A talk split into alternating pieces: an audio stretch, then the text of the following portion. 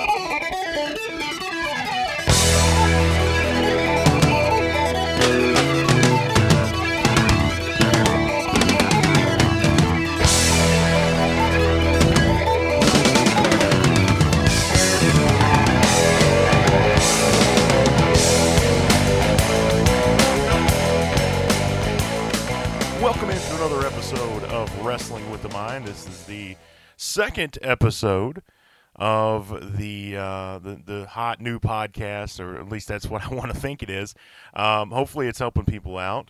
Uh, my first thing I will tell you is if you're a first time listener, make sure to listen to the inaugural episode of Wrestling with the Mind. You can find that on uh, iTunes or SoundCloud, anywhere you get your podcasting needs um, because that first episode kind of explains uh, what this show is, the purpose, what we're doing here.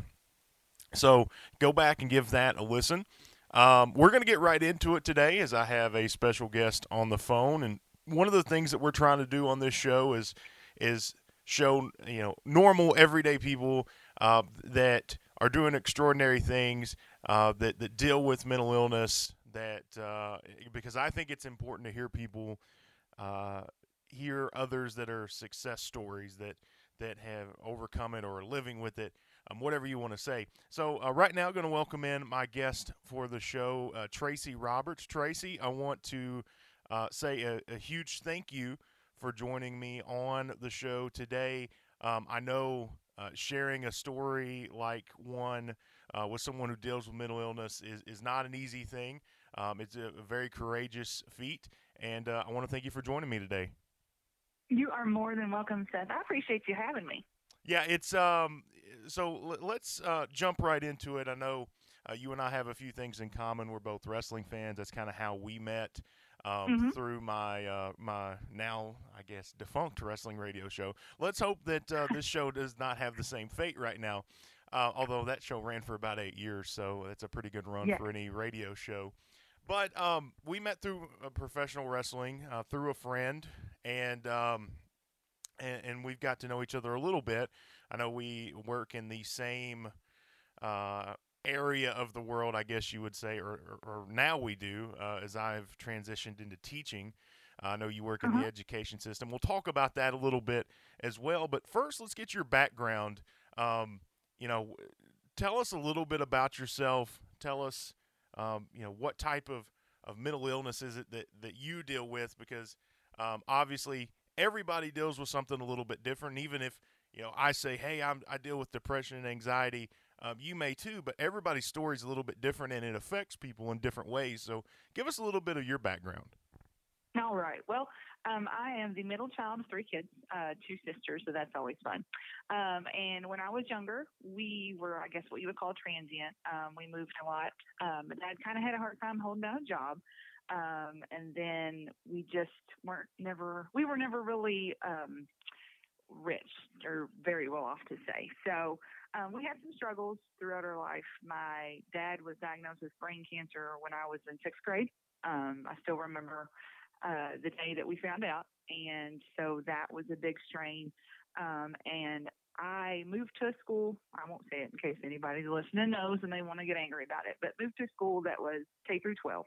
Um, and never the entire time, I just never felt like I fit in there. Um, it was a very small school. So you either fit in with the jocks or the teacher kids or the, you know, the they called him at the time the goth and i just never really kind of had a place so um but i was that kind of person who tried really hard to make sure everybody else was okay and that you know i was everyone's defender and i was the one that internalized everything that went on and so you know with my dad being sick and it was brain cancer and um at the time he was diagnosed, I think they said there were only 120 cases of his, either worldwide or in the United States. I can't remember, but it was a very, very rare form. So, um, you know, he had a very extensive surgery, which led to a staph infection, and they had to take out, you know, a little bit part of his brain, and it left a, a you know, a decent sized gap in the back of his head, and it was just, it was a, a lot for someone of a young age to go through. And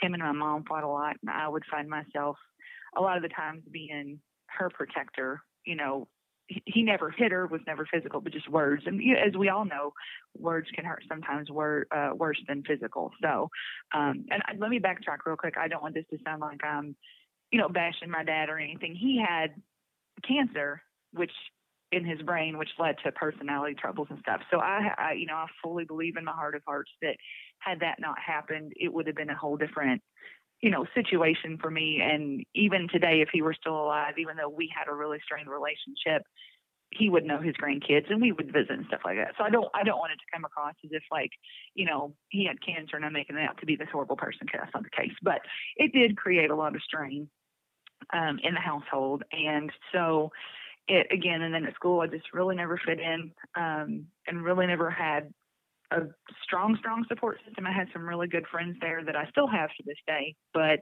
um, but I was I was that kid who was quiet, but I was an easy target. And I remember one time in seventh grade, someone that I actually was friends with a couple years before walked by my chair in math class, yanked me by the hair of the head, and dropped me on the ground. And the teacher said nothing, and no one ever did anything. And so at that point, that's where I kind of began to to not trust anybody at school. And that was a big point too, where I I didn't tell anyone anything because I didn't feel like anyone to, anyone wanted to listen. And if I told them, I didn't feel like they would believe me. So, you know, here we go, living in in a I don't want to say dysfunctional again. I, in case my mom or my sisters or anyone's listening to this, I don't want them to think I'm painting my childhood as a horrible thing, but it was rough. It was, it was rough. And, um, so, you know, just going through the years, you know, arguing at home, wondering what was going on with dad, if he was going to make it to the next year, if, you know, we were going to get kicked out of our home, if we were going to, you know, just what was going to happen. And, and I remember this one time when we were younger, um, my little sister came and uh, you know how sometimes I don't know if they do it anymore, but like when you bounce checks, banks will send you like copies of the images of the checks. Yeah. And there were like three or four pages of this, and she's looking at it. Of course, like I said, she was in like maybe fifth or sixth grade, I think. And she was like, oh man, they send you pictures of your checks. And she didn't realize what that was, but I did. And so for whatever reason, I remember that as kind of a moment where I really just, it sunk in for me that things were really rough and I didn't see them getting any better. So, um, so fast forward a couple years and we, mom and dad separated. Um, so we moved again, uh, but I stayed at the same school, had a lot of stuff going on, uh, turned to self harm. Uh, a lot of people did not know that. Um, I would start on my legs and wear pants. So nobody really ever knew that's what I would do. Um, the thoughts, the I would be so much better off dead, or you know, if I were gone, would anybody miss me? And I don't think they would because you know, at home there's all this going on, and maybe it'd be one less trouble that anyone has to worry about, or at school, you know, I felt invisible and stuff just kept going and kept going and kept going. And when I was 15, I remember uh, mom and dad got back together, which I completely despised because, again, I knew things weren't going to change. And so that I didn't want to be there because I didn't want to have to go through the whole cycle again of getting settled and then moving out. I actually never even unpacked my personal boxes when we moved from one house back to the old house and I didn't even sleep in the bedroom. I would sleep on the living room couch because I just kind of knew not to get comfortable because things were not going to work. So, but I remember one night I, I'm trying to think of what triggered it. I don't know if it was a disagreement between mom and dad or between me and him. And so everybody was in bed and I'm on the living room couch and I go into the bathroom and I find one of the um, disposable like pink shave razors and I popped off the plastic part and took the razor blade and that was going to be it. That was the night that I was like, I'm done with this. Forget it. You know, I'm I'm just done with it all. So, but I couldn't make myself like go straight for the wrist. So I started up like towards like my elbow and the inside, and I was just cutting down and down on each side of my arm, just trying to work up the nerve to to get to my wrists. And got to my wrist and made a there's like I still have a scar on my right hand side where I made a cut and um couldn't do it.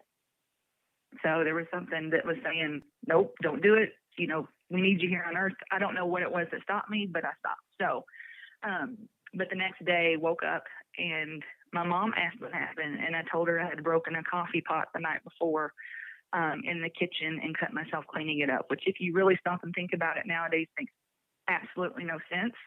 Um, how those cuts would be where they were. But again, she's dealing with you know, family situations and her husband who she separated from is dying from brain cancer and she's trying to raise three girls and so I'm not mad at her that that she didn't catch on.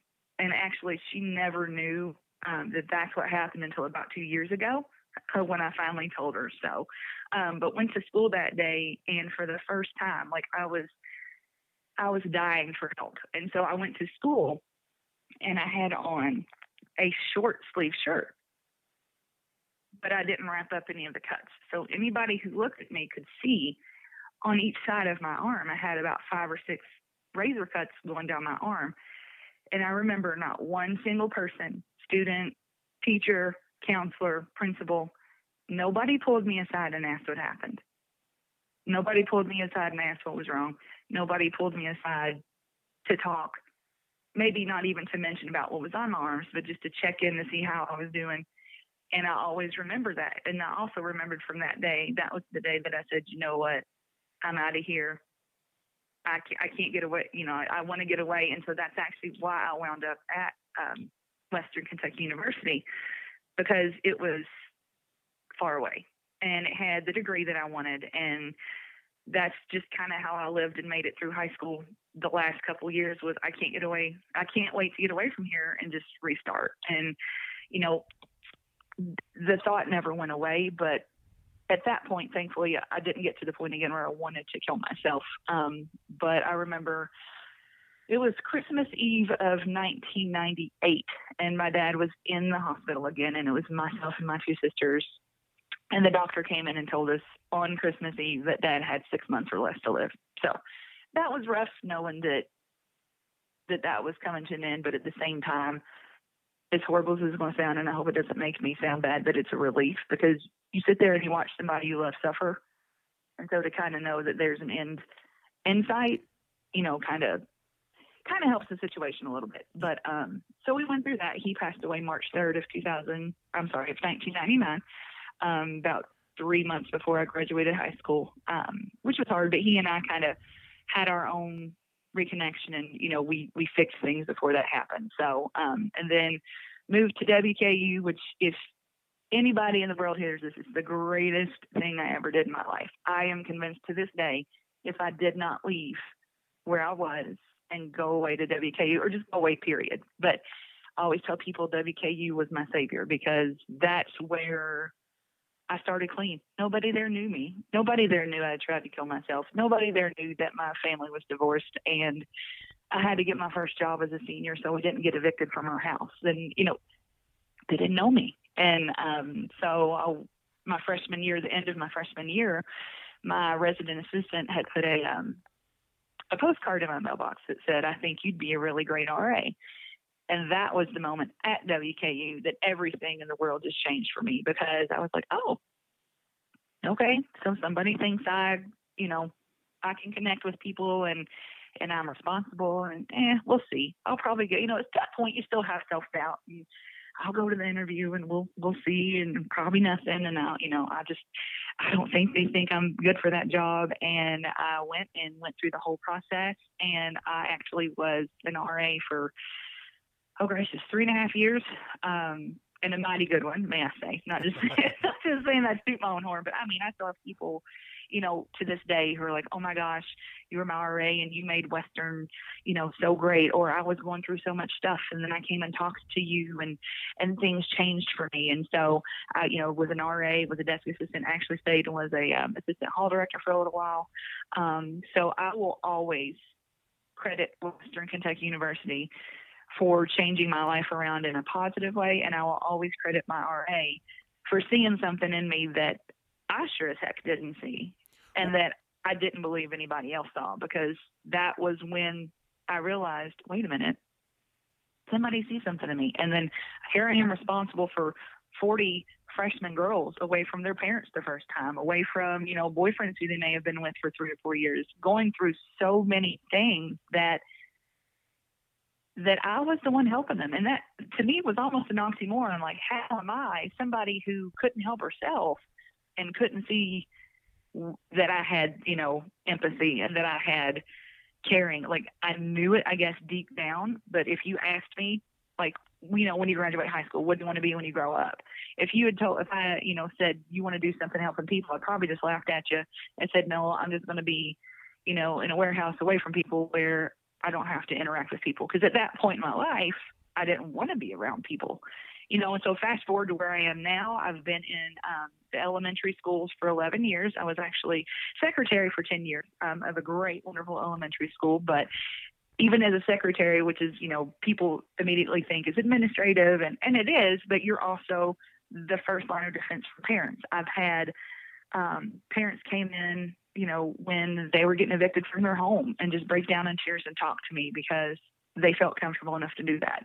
I had a dad come in when uh, his third grade daughter's mom overdosed, and he asked me to sit with him while he told her this. So I have this connection with people that I'm unbelievably grateful for. And so actually that's now um, um, what they call a student community liaison, and I'm pursuing um, an opportunity to become a school counselor because I want to be there for the needs of school.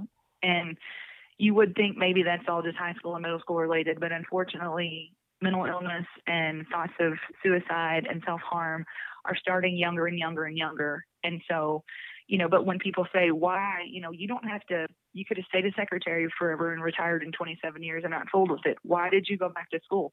I went back to school because I wanted to make a bigger impact than I could as a secretary. And secretaries can make huge impacts, but as a school counselor, I get that more one on one time with them and that connection with them.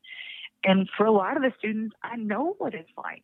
I know what it's like to to have moved and been at three schools. I know what it's like to be afraid to go home, you know, on the weekend because you're afraid you're going to go hungry. I I know what that's like. And so even though my life has been really rough, it's been a, a, winding path to putting me, I think, in the lives of people in a manner that hopefully I'm the one who can find them when they've cut their arms and see what's going on. And they're not walking around feeling invisible like I did. So, um, so that's kind of how, you know, I wound up on my journey, you know, where I am now professionally wise. Um, that, you know, I said that one time was the only time I had tried to, to intentionally harm myself and to end my life. But, um, you know, got married and happy and everything's great and had my son. He was you know, my firstborn, and everything was wonderful and oh, baby smells and snuggles and cuddles, and you know, it it was just the greatest thing in the world. But I was tired a lot, and I was like, oh, you know, it's just it's just a new mom feeling and and everything, and so was you know on maternity leave for six weeks, and then went back to work and just kind of almost didn't want to go home. Not that I didn't love him, not that I didn't love my husband. I just didn't want to go home because I just felt like it was another job per se that when I went home I was going to have to do this and this and this and this and you know it wasn't enjoyable and it would you know people would be like oh how's he doing and I'm doing great and instead of getting that giddy gushy like tears in your eyes because you're missing your baby it was just like okay like he's good and but at that point I didn't realize that anything was wrong I just figured again I was just tired you know new mom going back to work everything and then there was one day that um I was stuck at school um, for a situation that was going on. You know, called my husband, asked him to pick up my son from his mom. And so we got into a little tiff because he had worked all day. You know, I was just down the road, but he didn't understand why I had to stay at work. Anyway, long and short of it. So when I finally got home, they weren't home. He was picking them up. And I sat in my driveway for like 15 minutes with this, you know, four month old baby and a husband and a beautiful house and a job that I love more than anything on the face of this planet and I was like, what am I here for? What is the point? What what am I here for? If I just ran off, you know, they would be fine. He could get remarried. He'd have a mom. He's young enough. It wouldn't, you know, it wouldn't affect him. I could find another job somewhere. Or, you know, a couple times it got to the point where it was, why am I here on earth? And I and I don't know what it was, but I was at work one day and I just lost it and started crying and was like, I need help. And so I called my, you know, called my doctor and went in and, you know, got me on some medication to help me work through that. So I, but of course I didn't realize it, but at the time I was suffering from postpartum depression. And postpartum depression, unfortunately, unlike a lot of mental illness, is taboo to talk about, which drives me insane because if we talked about this. And that's why I think this podcast that you're doing, Seth, is such an amazing thing because there should be no shame. There should not be any any fear of repercussion. And I'm embarrassed to say it, but you know, I was a big proponent on if you need someone to talk to, don't hesitate to talk to somebody. And if you have a mental illness, that doesn't dictate who you are. Yet when I realized I was suffering with the postpartum depression, I was so scared to make that phone call. And I was so embarrassed to tell anybody because, well, she has a mental illness. So again, it's so funny that being someone who's such a strong proponent of everyone else, if anyone else came in that office and said, this is what's going on, you know, talk to someone, da da da. But for myself, I felt that stigma and I don't know why. And I think, unfortunately, it's ingrained in us in this nation to automatically assume that if someone is going through something and their brain isn't working at quote unquote everyone thinks is the right way to work, then we should automatically shun them. And are they unstable? And are they capable of having children? Are they capable of having a, a job? And that's a big part of what's wrong with mental health and understanding mental health today because I really feel like a lot more lives could be saved if that stigma was erased and a lot more lives could be saved if if people knew what to look for because i said I, I knew what to look for for postpartum but not me you know not oh not me I, no i'm, I'm not going to have it. And my husband even said after i'd gotten you know with the doctor and and getting things back in order he said i noticed a change in you but i didn't want to say anything because i thought you would leave me. And you know that struck a chord. So so this this podcast right here, I think is amazing. I think it's a great step in hopefully reaching people and understanding. You know, for the longest time, if someone had asked me to share my story, oh my gosh, no way, Jose. I only told my closest, I mean, closest friends. Like I said, my mom didn't even know about a lot of this until two years ago. And now I'm to a point in my life where I want to share it.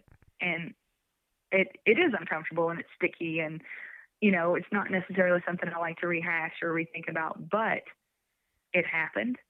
And it happens to so many more people than we realize that maybe if I had heard someone's story, or if maybe someone had reached out to me and realized my warning signs or my struggle, things would have been different. And so there is no shame in sharing your story. There's only power in sharing your story because there could be someone just like you, Seth, just like me, just like thousands and thousands of people in the world sitting out there looking for a sign, reaching out for someone, searching for that hope, and they stumble across this podcast or, you know, a TED talk or something, and it resonates with them and it completely changes their whole life. Yeah, so. that, that's kind of my hope here with, with this podcast, and I'm gonna take I'm gonna get the uh, the Mick Foley cheap pop in here. Um, you know, if if you if you want to tell your story, if you want to just reach out, um, we have an email here. It's wrestlingwiththemind at gmail.com, uh, at WrestleMindPod on Twitter or Wrestling with the Mind um, on Facebook. And, and, I agree with you. And you know, the thing is, is is uh, the first time that I ever told my story um, or, or, let people know that I was dealing with it publicly. Uh, I had a friend that I worked with that I thought was was dealing with with very similar things uh, that I had. Uh, and at that point, I'd went and gotten uh, some help and, and, went to counseling, which I'm, I fully endorse because I think mm-hmm. sometimes mm-hmm. it just helps to talk to people. It just helps exactly. to, to, to, get your emotions out. And that was something that I went through. But um, I, I had a long spiel that I put on my personal Facebook page that I dealt with it and said, hey, if you are dealing with something like that, you know, go get help. Uh, talk to people, talk to me, talk to anybody.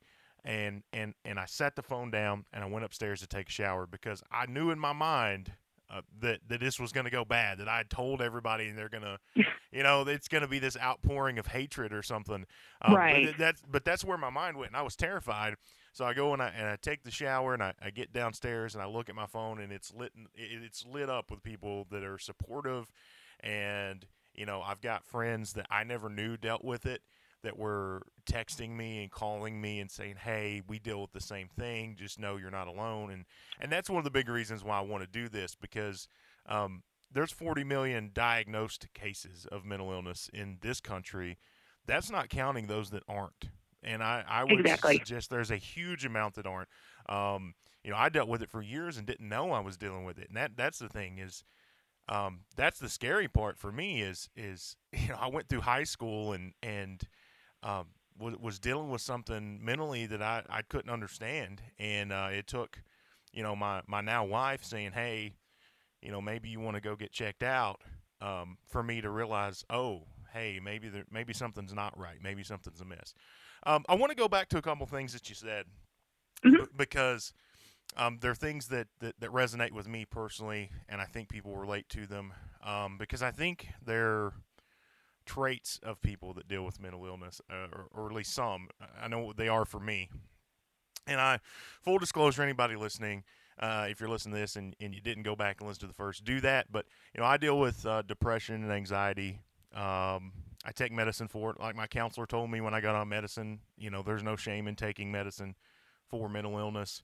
If you go Mhm. and you've got pink eye, you're going to get the antibiotics for it. If you go and you break an arm, you're going to get medicine for it. Whatever, you know, it's it's no different than any other illness. And that's one of the things that, that- Exactly. that I'm trying to, to get across as well is it's okay to not be okay. Um, Right.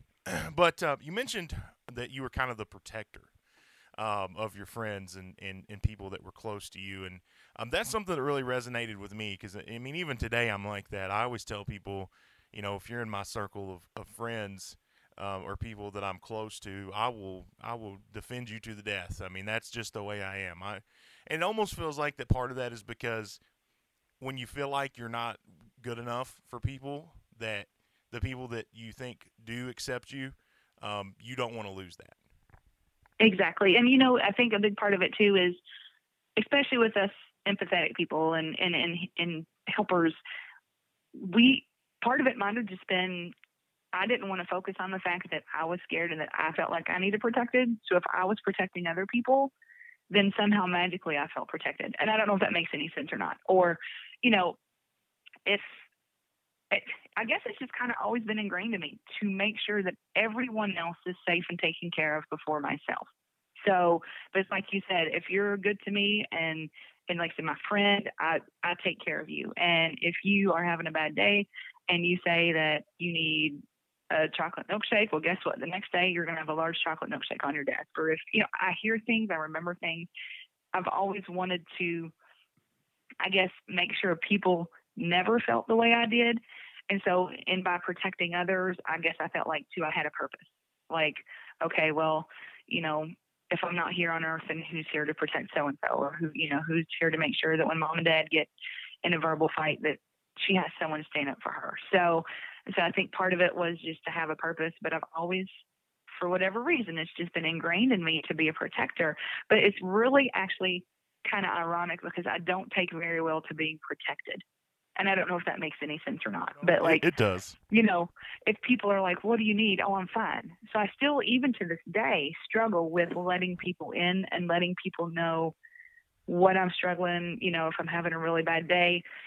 I don't know if it's just because I'm older and I have more, more wrinkles now or what, but you know, sometimes it's a little bit more written on my face and people can can tell. But you know, I I couldn't tell you how many people still to this day, you know, are like, you had a really bad day yesterday. I had no clue because I have trained myself to slap on that smile Yeah. and to you know to put on that perky voice and it does not matter if i'm having one of the worst days of my life if you interact with me or you come in contact with me you're not going to have a clue and it has to build up to the point where i finally just have to get it out um, and so I have, you know, several just close friends that I'll share anything with. But like, you know, you walked into to where I was working one day, and I was just having, like I said, a horrible day. I was down on myself, didn't know what purpose, you know, why am I here? Why do I fool with this?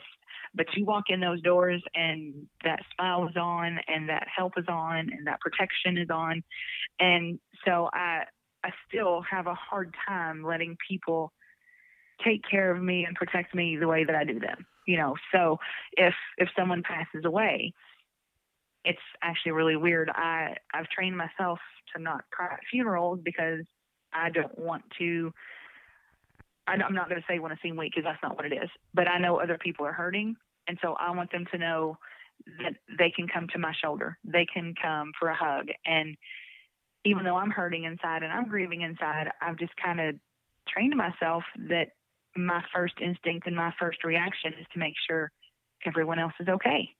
and everyone else is able to deal with it, and everyone else knows that that they have a listening ear. And I feel like if I'm there, even though it's expressing my emotions, which is completely normal and probably what I should be doing, I guess I just feel like if I hold it in, then they feel okay to let it out. And again, that's another part of me, you know, being a protector is almost to a fault. I I hide my own struggles because if someone else is going through something, I'm always afraid that if they say, "How's your day?" and then I go, you know, it's actually been really bad. This is this is this is going on.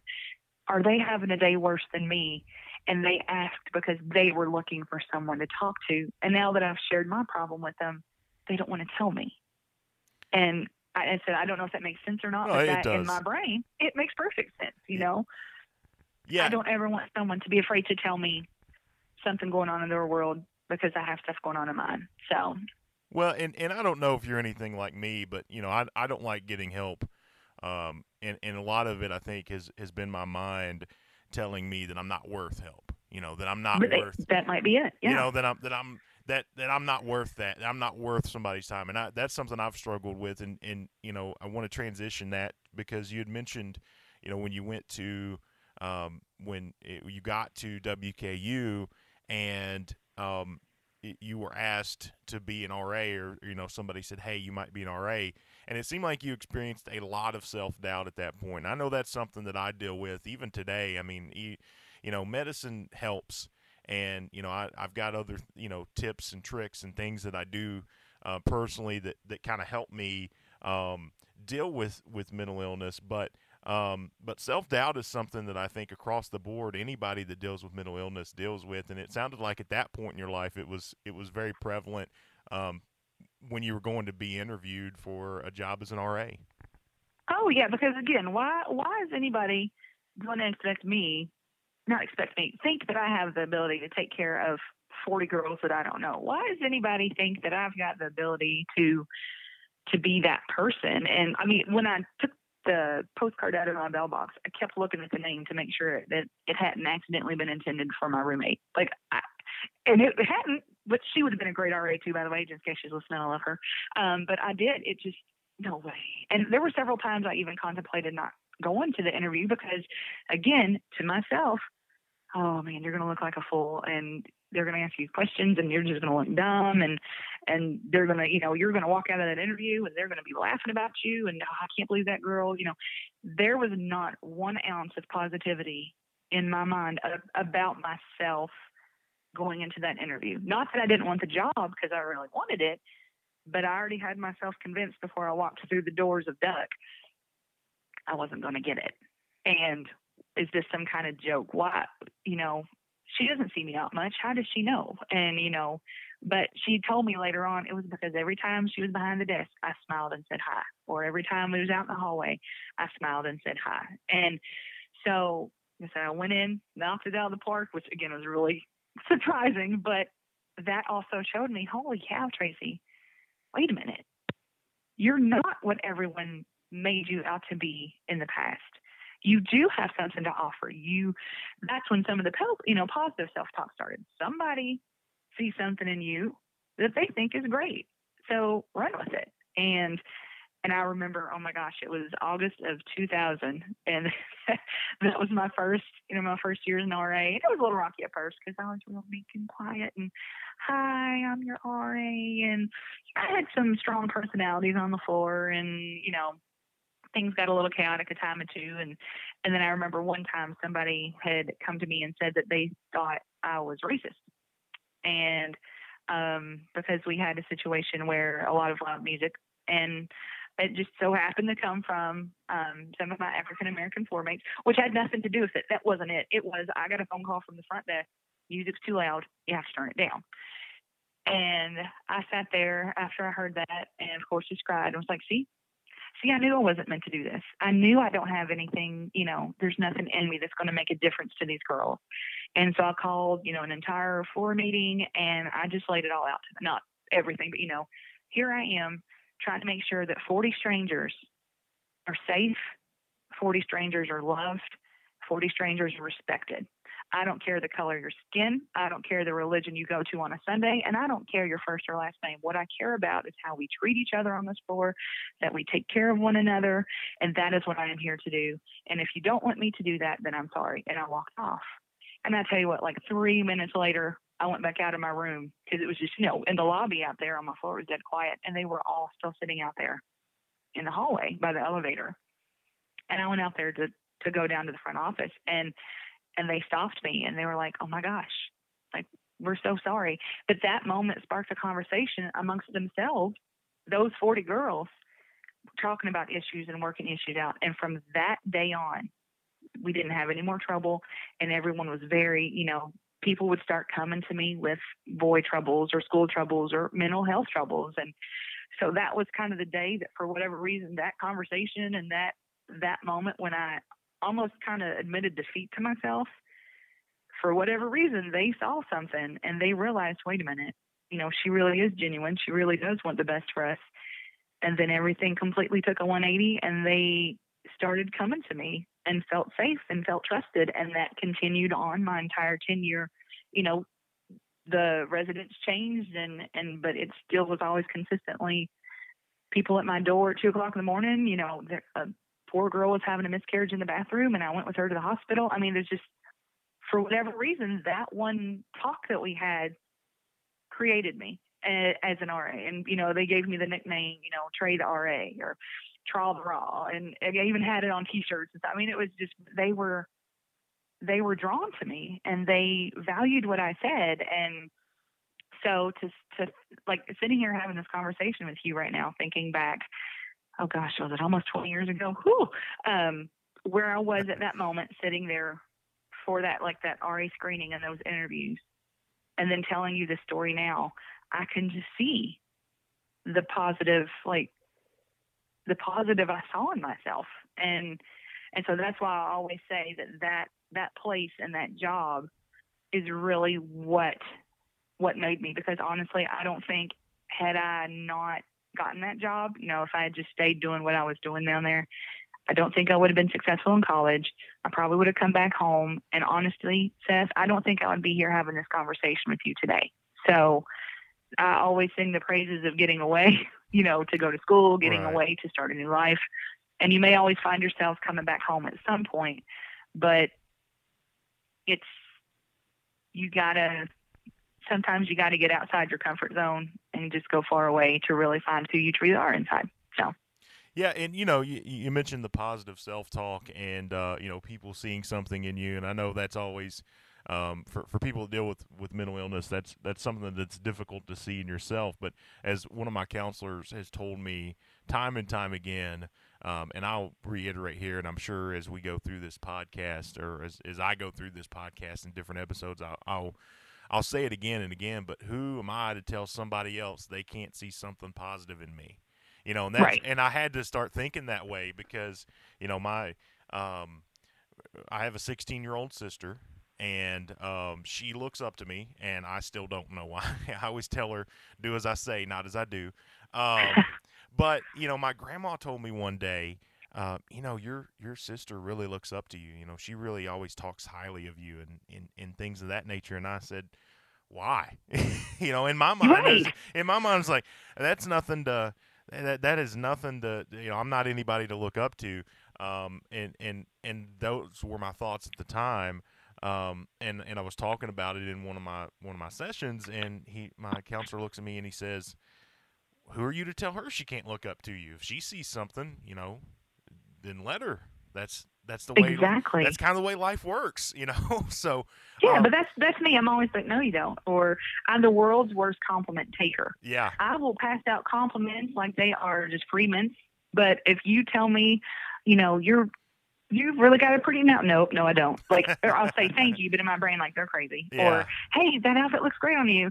Yeah, no, in my brain, I'm like, it looks like you got on a brown paper sack. Like, right. So I, I'm the same way. I'm always like, you, you, you don't have the right to see anything good in me, but they don't care. They do it anyway. Yeah, yeah. You so, can't, you can't tell them that they can't. Um, and and that's right. a, and that's a good thing, honestly. I mean, it's you know, it, it, it feels good when you finally accept that. When you say, okay, Right. these these people do like me, or they do see something in me. Um, I want to backtrack just a little bit um, as as we begin to wrap things up here, um, because I know you had mentioned um, self harm earlier in your life in your teenage years, but at what Mhm. point was it that you recognized?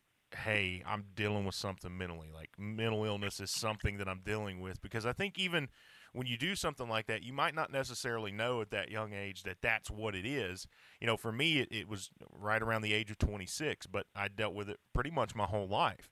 Um, so, Yeah. what at what point was it that you had the cognizant awareness that hey, this is this is mental illness that I deal with? Um, that that there is something that that isn't you know always clicking upstairs. I mean, I don't know if that's that's probably not a great way to put it, but you know that that, know that, that, that my that my brain you know works differently than other people's brains. Um, you know, and honestly, it wasn't until I had the postpartum when I was 30 years old. And I think a lot of that was because, of, you know, as a teenager, you hear teenage angst and you have My So-Called Life on TV and you have Daria on TV that's again showing my age here. But, um, you know, it would just start out with just taking pencils and just digging them into my leg. And, and I wasn't thinking at any point I had a problem. It was just a way for me to feel like I had control. And even when I had my episode with, um, and you know what? I don't know if some people will call it a suicide attempt because I didn't officially slash my wrist and go to the hospital. I don't know what some people's version of it is, but that's what I consider it because honestly, that night I was convinced that was it. Um, even then, I didn't realize that it was mental illness. I thought it was just a product of my surroundings, and I was right to feel this way because everyone else had kind of thrown me to the wayside. Whether or not that was true, that's what I thought. So it wasn't really until I had my bout with postpartum depression that I realized, okay, wait, okay, wait. There's a pattern, and it's not a negative pattern, but you know, because my last my last real struggle with the the depression was at that point. Because in college like i said college was great and i didn't really struggle too much um, you know with peers or anything. I always tell people i wish i could have just stayed there forever but i really didn't realize it was a problem until that postpartum and like okay wait a minute. You've gone through something like this before this isn't just a one time occurrence it's you have history and even to this day that i still have times where i'm like why why do I bother? Not to the point where I want to, to end my life, but just those days where I could stay in bed all day with self doubt and with, you know, negative talk. And why do my kids even love me? Because, you know, he could just go get married and I wonder if there's someone else who could love him more. And, you know, why, why am I even at this job? I know that there's someone who could do it better. So it never goes away. And I'm able to control it a little bit better, but it's, it, and it will never be gone. And I, and and I hate that, but I also realize that, and I've come to terms with that. Um, I hope and pray that my my point of self harm is is in the past, which I feel very confident that it is because you know in my older age and working with the kids and and my own kids and my friend I have purpose. I know that. And I know that if I was not on this planet that it really would make a big difference. And but I also, you know, there's times that I just have a, a bad spell for like a week where I'm just in a bad mood. And then once I'm out of it for a few days, I'm like, there it was. There it was. So um I said, but I, I honestly never really put put a peg on it until until my postpartum. And like I said, kind of stepped back and realized that there was, you know, previous history and that I'm always in my own head and, and you know, and then discovered that I've had family members, sorry, family members who've struggled with it um, as well. And then my, you know, my dad was adopted when he was five because his mom passed away and I never met his dad. So I don't know anything about that side of the family really other than the few aunts and uncles that I've met, um, which I'm thankful for, you know, that I did get the opportunity to meet them and I love them very much. And, and but there's a whole grandmother and grandfather I know nothing about. So I don't know what their mental history was. I don't know if that's where I get it from. So it's always going to be kind of a an unanswered question. Um, and and I do get nervous from time to time, wondering have I harmed my kids and I'm passing it on to them? Are they, you know, oh gosh, what happens if they if they do the same thing I did or they get upset? But I hope that through my own experience, my eyes are kind of open enough to see when that's starting to happen and to pull them in and to let them know I'm here, and to make sure that their school counselor knows, to make sure a professional counselor knows, to make sure anyone knows if my children or anyone at my school or any of my family or my friends need help, I'm gonna let them know where they need to go to get that help. Yeah, and it's it's interesting when you put those pieces together because, like I said, I was around 26, and, and my wife had seen something in me, and, and it had come up that somebody had mentioned on, on Facebook that, that the university was screening for, for mental illness, and she said maybe you want to go check that out. And you know, in my Mm-hmm. mind, I'm like, ah, there's nothing wrong with me. Like I'm, I'm okay. But I'll do it because she asked me to, and I love her. Um, and then, oh, hey, you tested really high for depression and anxiety. Maybe you should look at these pamphlets and call us and set some, set up an appointment or something like that.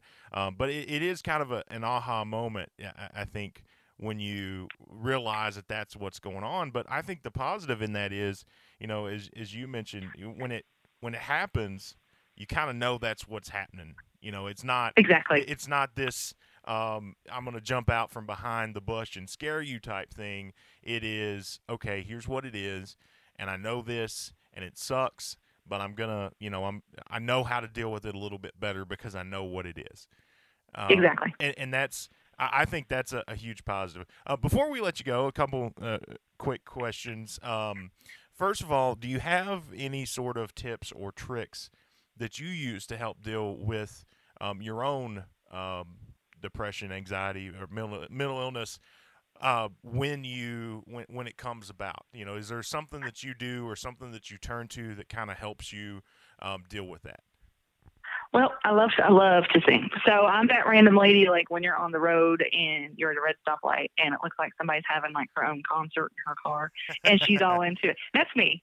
Music has always been an outlet for me, whether it be, you know, happy music, sad music, angry music. Um, it, you know, it it has always been relief for me. Um, just singing at the top of my lungs, or honestly not saying a word and having on earphones and listening to the same song over and over and over until I break through that anger or I break through that sadness or I break through that frustration. Um, kids, just cuddling with my kids as one is stalking me in the room right now. Um, you know, just realizing at the end of the day that they don't care if I've had a bad day. They don't care if I feel like I don't matter. They hug me. They love me. They say they don't want another mommy in the universe. And so they provide for me a medication that, that you can't find anywhere. You know, they they take care of me without knowing that they take care of me. Um, and honestly, my job, because again, the the satisfaction, I don't even know if that's the right word, but the ability to help someone who's going through something and to have them come back two, three days later, be like, you know what, hey, thank you. Or to have them draw me a picture and say, that made me feel better. Or to have a parent call me and say, thank you so much, you've made a difference. That that helps. Um, so and I said, and it and it could be again, I you know, I'll run into it, I have a bad week and then I don't realize it until I'm a few days out of it that that's what was going on. Um, but in those few times that I feel myself slipping into it or really just having a rough time, those are kind of the things that I turn to to remind myself this is why my story didn't end at 15. And this is why I hope I can help someone else's story not end before it's meant to. Well, we're we're certainly glad that, that it didn't end at 15 because I you know I'm thankful and, and grateful that you've come on the podcast um, as this is kind of an upstart, but hopefully it grows.